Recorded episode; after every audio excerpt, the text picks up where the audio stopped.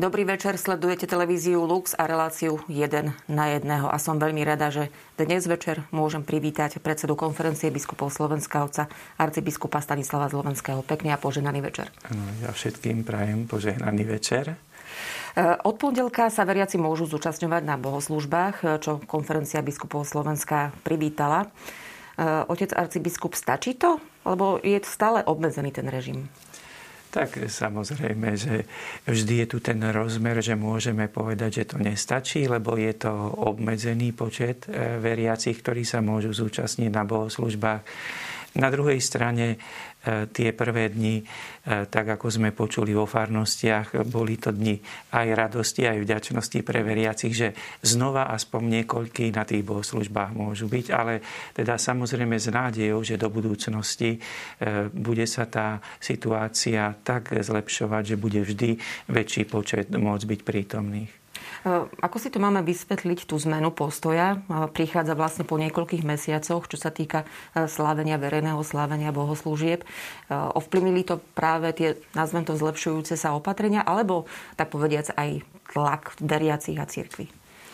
Tak myslím, že hlavným motívom je zlepšujúca sa situácia, že tie ukazovatele, ktoré odborníci sledujú, vlastne vytvorili situáciu, že aj Slovensko prešlo do toho myslím, že tretieho stupňa varovania a tým pádom sa vlastne akoby vytvorila možnosť aj, že sú už dovolené teda od pondelka e, bohoslužby s účasťou veriacich, teda limitovanou, ale predsa už je možná účasť veriacich. Mhm. Poďme teda e, k tým opatreniam, ktoré sa teda zjemnili, nazvem to týmto spôsobom. E, za akých podmienok sa teda môžeme zúčastňovať od pondelka na bohoslužbách? Tak ten princíp je, že je stanovené vlastne akoby v tom tzv. COVID automate, že e, teraz je možná účasť veriacich z, teda, že jeden, jedna osoba na 15 metrov štvorcových. Takže tento princíp musí byť zachovaný.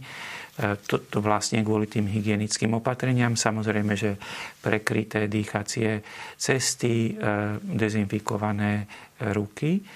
E, pričom, pravda, bola v určitom prvom, prvých dňoch bola tak troška debata aj o povinnosti preukazovať sa testom. Potom bolo odborníkmi, alebo teda kompetentnými osobami potvrdené, že e, čo sa týka bohoslúžieb, e, nie je nevyhnutné preukazovať sa platným testom. Mhm.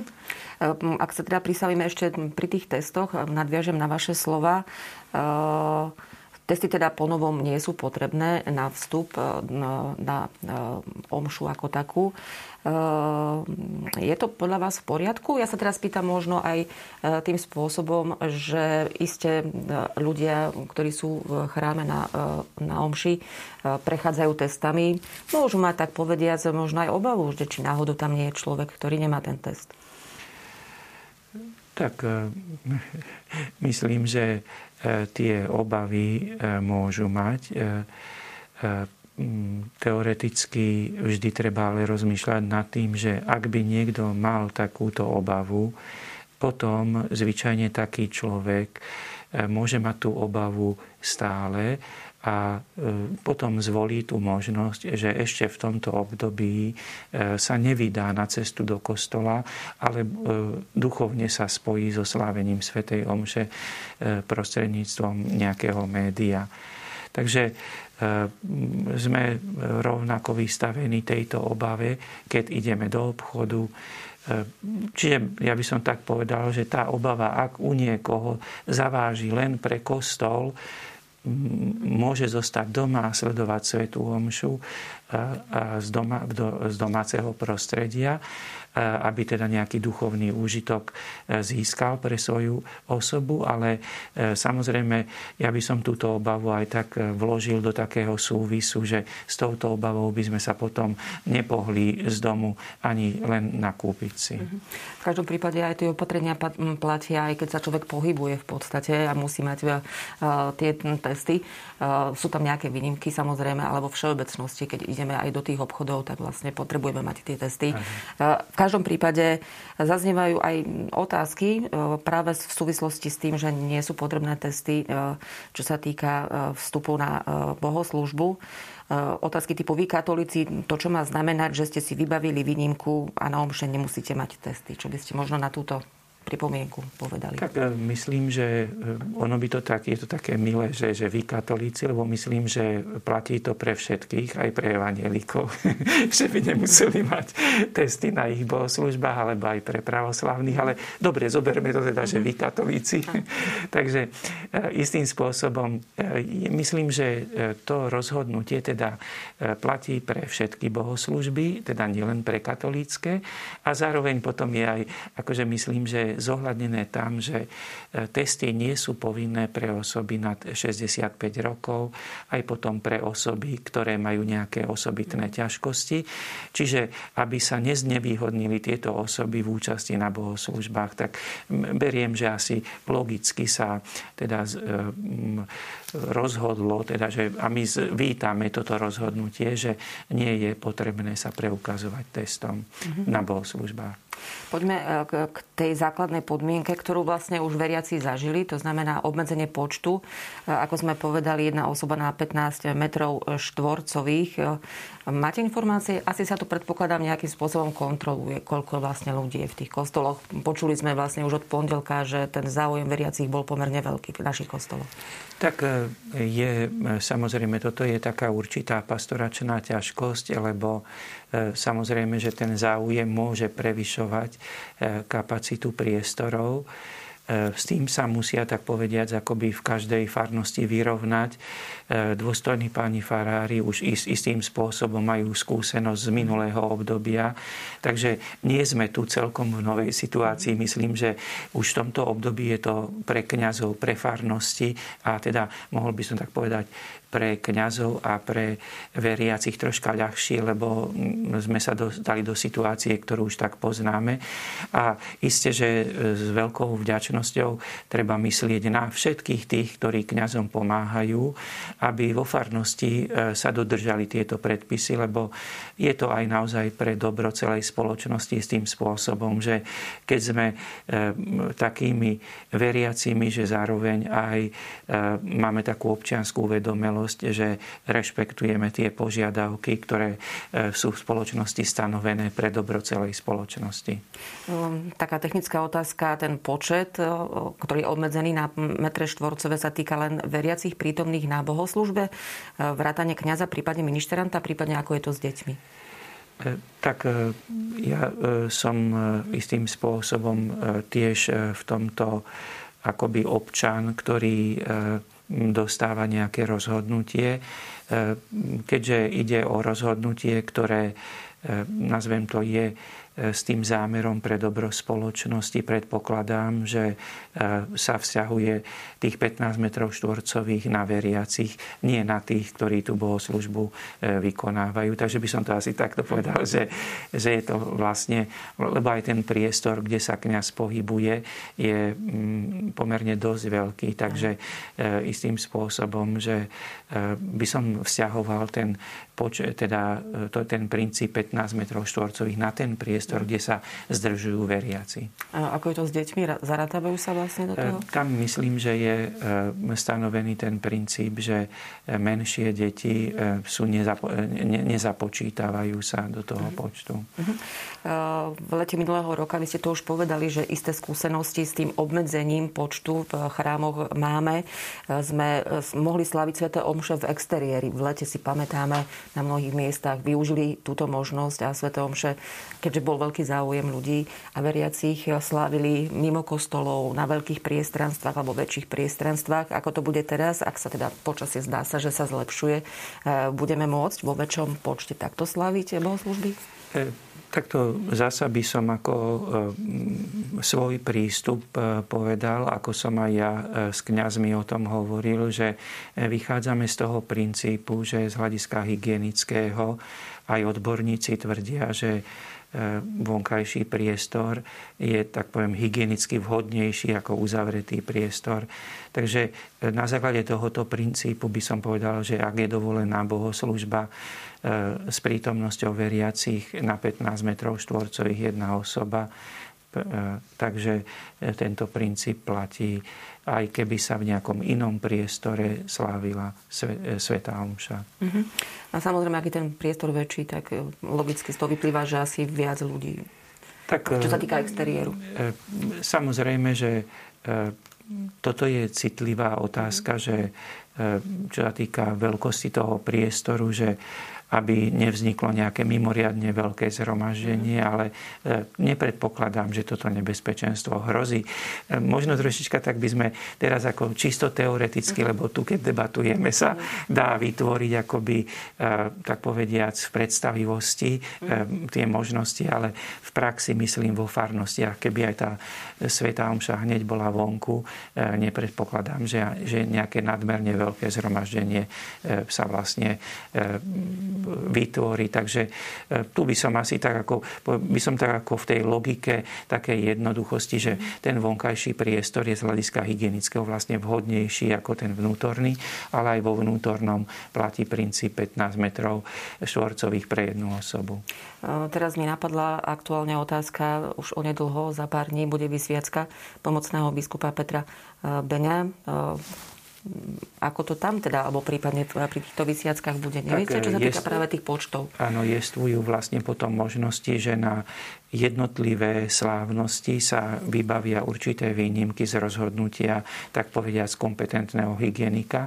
Myslím, že aj e, tí, ktorí organizujú túto vysviacku, mm-hmm. takýmto spôsobom, e, tak povediac, pripravujú tú vysviacku, že konzultujú s odborníkom alebo s kompetentným hygienikom, ktorý má na, v kompetencii toto územie, lebo medzi odporúč, alebo teda medzi požiadavkami, ktoré nám poslali poslali pre účastníkov, bola aj požiadavka mať test, ktorý nie je starší ako 12 hodín. Takže to je akoby také, taká prísnejšia požiadavka, ale to ukazuje na to, že pravdepodobne budú aj niektoré ešte, tak poviem, špeciálne uvoľnenia pre slávenie tejto vysviacky. Ale toto je samozrejme z rozhodnutia hygienikov možné, len nie je to možné, tak poviem, nie je to technicky možné tieto výnimky organizovať e, denno, denne, alebo teda mm-hmm. každú nedelu vo farnostiach. Mm-hmm. Ako e, upravuje vyhláška, respektíve rozhodnutie Úradu pre verejné zdravotníctvo, príjmanie Eucharistie? Zmenilo sa na tom niečo?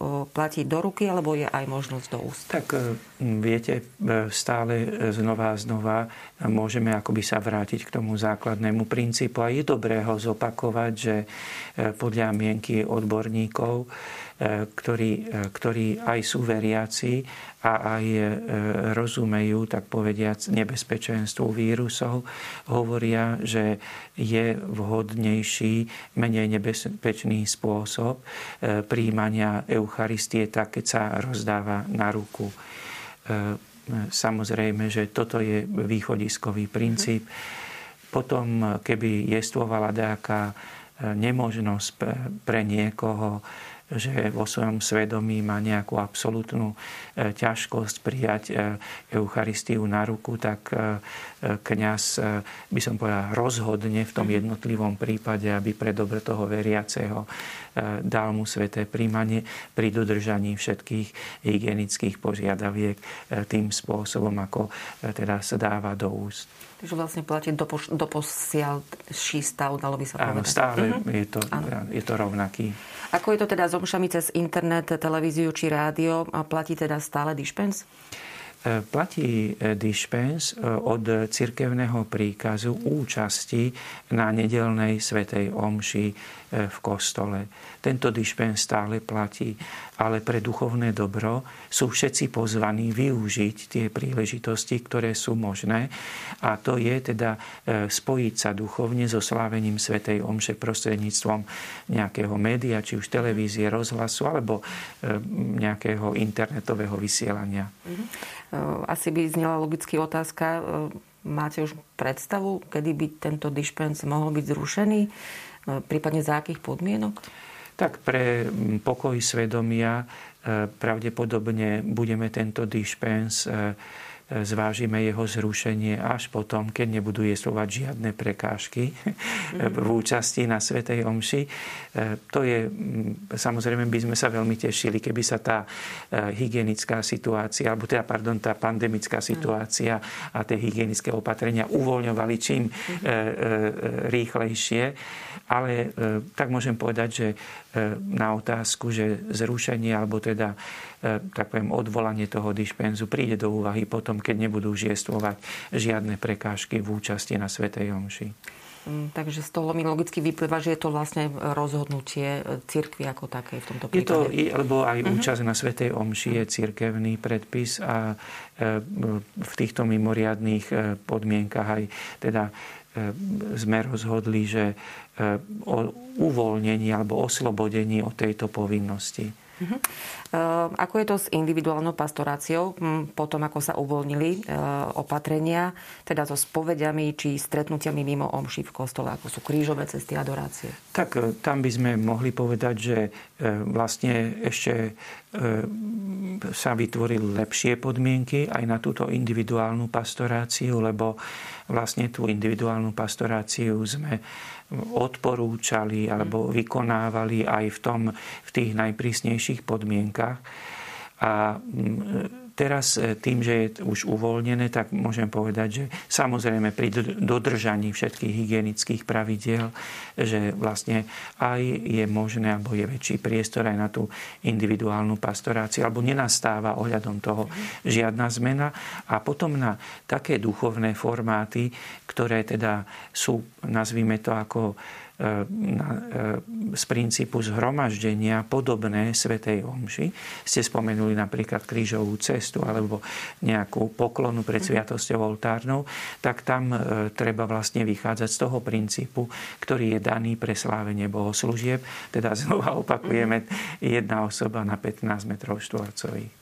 Za dodržania tých hygienických opatrení samozrejme. E, zmenili sa nejako zásadne podmienky pre krst, svadby, pohreby?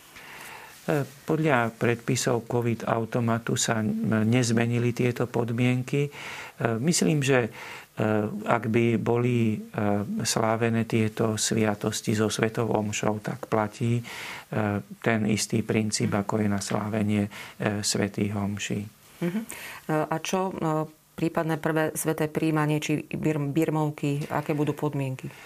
tak to je v podstate, mohli by sme povedať to isté, že pokiaľ by sme na takéto osobitné slávnosti vo farnostiach e, neišli tou cestou, že by sme v podstate ak by to bolo možné, vytvorili situáciu, že ľudia by mali, e, tak povediac, ten čerstvý test, teda negatívny, a zároveň s rozhodnutím lokálneho hygienika, iste by sa dali urobiť aj také slávenia, tak povediac, ktoré by mohli byť kde by mohlo byť viacej ľudí e, v priestore, že nemusel by byť dodržaný ten princíp tých 15 metrov štvorcových, ale zatiaľ teda ako východisko je na teraz je tých 15 metrov štvorcových ako princíp, takže budeme musieť aj podľa toho sláviť aj birmovky, aj teda prvé sveté príjmania. Mm-hmm. Ako ste povedali, asi je to stále aj o tej komunikácii s regionálnymi úradmi pre Áno, aj o tom je to. A potom ešte trošička, tak by som povedal, že ono, e, tieto slávenia e, prvých svetých príjmaní a birmoviek, oni istým spôsobom sa dajú trošička presunúť aj na maj, na jún a dúfajme, že e, už o niekoľko týždňov zasa aj tá, snáď tá situácia bude lepšia. Mm-hmm. Uh tu možno nadviažem. E, dostali ste aj v tej komunikácii s príslušnými orgánmi, s úradom e, verejného zdravotníctva alebo možno aj s odborníkmi, s pandemickou komisiou nejakú, nejaký prísľub alebo vyhliadku, informáciu, kedy by sme sa mohli ešte viac vrátiť k tomu pôvodnému stavu a možno k tomu úplnému stavu, ktorý sme zažili pred e, celou pandémiou? Takto nemám takú informáciu, lebo myslím, že aj politickí alebo teda štátni predstavitelia a aj odborníci sú veľmi opatrní, lebo tak povediať skúsenosť minulých mesiacov nás naučila, alebo aj ich naučila mm. veľkej opatrnosti, že samozrejme vidno, že aj napriek všetkému vysokému stavu tej odbornosti alebo vedeckých poznatkov aj predsa len ten vírus je istým spôsobom treba k nemu pristupovať s veľkým rešpektom, lebo je tam aj tiež nejaké veľké tajomstvo a potom je tu aj tajomstvo ľudského správania a našej disciplíny, lebo to myslím, že aj to zohráva veľkú úlohu. Takže e, tak povediac e, všetci s nádejou pozerajú, ale nikto e, nerobí príliš veľké prognózy. Ste teda pripravení? Nechceme samozrejme, aby sa to stalo nielen čo sa týka cirkvi, ale všeobecne. Ale ste teda pripravení aj na možnosť, že tá situácia sa môže zhoršiť a že sa opäť môžu zakázať? Tak, e, tak to viete istým spôsobom v dôvere. Radšej rozmýšľam nad tým, že to bude stále lepšie, mhm. lebo istým spôsobom, že aj tie čísla, ako žiaľ, dennodenne sú čísla zomrelých pomerne vysoké. To je bolestná vec, to je veľmi taký ako e, bolestný jav. Na druhej strane počet ľudí e, v nemocniciach e, klesá, aj počet infikovaných klesá. To sú zasa nádejné skutočnosti, takže dúfajme, že sa to bude zlepšovať. Zároveň aj rastie počet tých, ktorí sú môžeme teda povedať, e, očkovaní, takže mm, e, s nádejou pozeráme skôr na, ani nie tak, nerozmýšľame tak nad zhoršením, ako skôr nad zlepšením. Samozrejme veríme aj my, e, že to bude mať tu, ten pozitívny trend. Ešte mi napadla, lebo počas tých uplynulých týždňov, mesiacov, kedy omše boli zakázané, v podstate ich kňazi slúžili pre veriacich prostredníctvom online sa aj veriaci ehm, sami pýtali ehm, alebo pripomínali, že v iných krajinách počas týchto dní tá situácia, ktorá tiež nebola úplne ideálna, možno niekedy aj horšia, až také reštrikcie, takéto zákazy, aké sme vlastne mali my, čo sa týka omší, neboli že ste sa až príliš podriadili, tak povediac, tej situácie politikom. Čo by ste mi na to povedali? E, tak, e, aj my sme toto opakovali. Myslím, že e, tento argument je všeobecne známy. Je to pozorovanie bežného človeka, ktorý sa zaujíma o situáciu u nás aj v okolitých krajinách. Dostupnosť informácií je veľká. Áno, pre nás to bola tiež taká otázka. My sme ju opakovane prednášali politikom je pre dobro spoločnosti je e, vhodné poslúchať e, predstaviteľov štátu. Dokonca už svätý Apoštol Pavol v jednom zo svojich listov píše o tom, že, že aby sa veriaci podriadovali predstaviteľom štátu, aj keď robia zlé rozhodnutia, pre dobro, pre pokoj v spoločnosti. Môžu sa robiť dobré rozhodnutia pardon, môžu sa robiť zlé rozhodnutia s dobrým úmyslom, lebo predpokladám, že e, všetci tí, ktorí robili tieto rozhodnutia, mali dobrý úmysel chrániť životy. E, to, že mienka odborníkov v iných krajinách, ktoré sú porovnateľné so Slovenskom, bola taká, že nevideli problém v slávení bohoslúžieb s malým počtom ľudí a u nás bol ten problém. To je už možno vlastne taká otázka E, ktorú budeme musieť my nejakým spôsobom aj do budúcnosti riešiť, že aby sme tak povedať viac sa podobali aj v tomto e, tým okolitým krajinám, ale musíme si niesť aj ťarchu e, tak povediac našej situácie aj v tomto. Nie len, že je tu pandémia, ale je tu aj nejaká reprezentácia, ktorú sme zvolili, ktorej sme tak povediac dali dôveru a musíme tak aj ich rozhodnutia prijímať. S tým, že pre dobro spoločnosti, aby sme nezhoršovali situáciu, e, istým spôsobom aj církev sa snaží napomínať, aj možno niekedy miernejšie, niekedy ostrejšie, ale zasa mm, znova poviem, e, je veľmi dôležité aj e, napomáhať stále pokoj v spoločnosti, lebo len takým spôsobom môžeme aj tak vplyv pandémie na, na našu spoločnosť zabrzdiť. Otec arcibiskup, čo by ste na záver odkázali veriacim v týchto dňoch, kedy sa postupne uvoľňujú opatrenia, e, čo sa týka cirkvy? Čo by ste odkázali veriacim a čo kňazom, ktorí takisto ano. boli súčasťou týchto zákazov? Tak všetkým veriacim by som asi tak odkázal, alebo poďakoval im za trpezlivosť a za, môžeme povedať, ich chuť využiť aj túto ťažkú situáciu pre svoje duchovné dobro. Zároveň aj, že bojujú, ako všetci bojujeme s netrpezlivosťou, s nepokojom v duši a že sa to snažíme premáhať. A že znova, takže za toto im ďakujem a aj za to, že sa neustále modlia eh, na úmysel, aby, sme, aby nás Pán milosrdne oslobodil z tejto situácie. No a e, ku kňazom by som e, vlastne tiež povedal, že im ďakujem za ich službu, za ich pastoračnú kreativitu e, v týchto podmienkach, za obetavosť, za ako práve tú jednotlivú pastoráciu vykonávajú.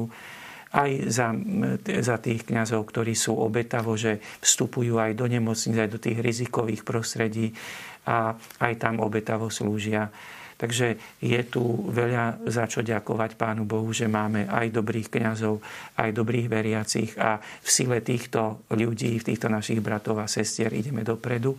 A myslím, že e, práve aj v tom môžeme povedať, že nakoniec povieme, že e, Pán nám e, počas pandémie ukázal hĺbšie, že aká je tá správna cesta ho nasledovať. V tejto chvíli vám, otec arcibiskup, ďakujem aj vám teda za to, že ste si našli čas a prišli do dnešnej relácie jeden na jedného. Dobre. Ďakujem. Všetko, všetko dobré aj s Pánom Bohom. Pekný večer všetkým. To je z dnešnej relácie všetko. Želám vám ešte príjemný a poženaný večer.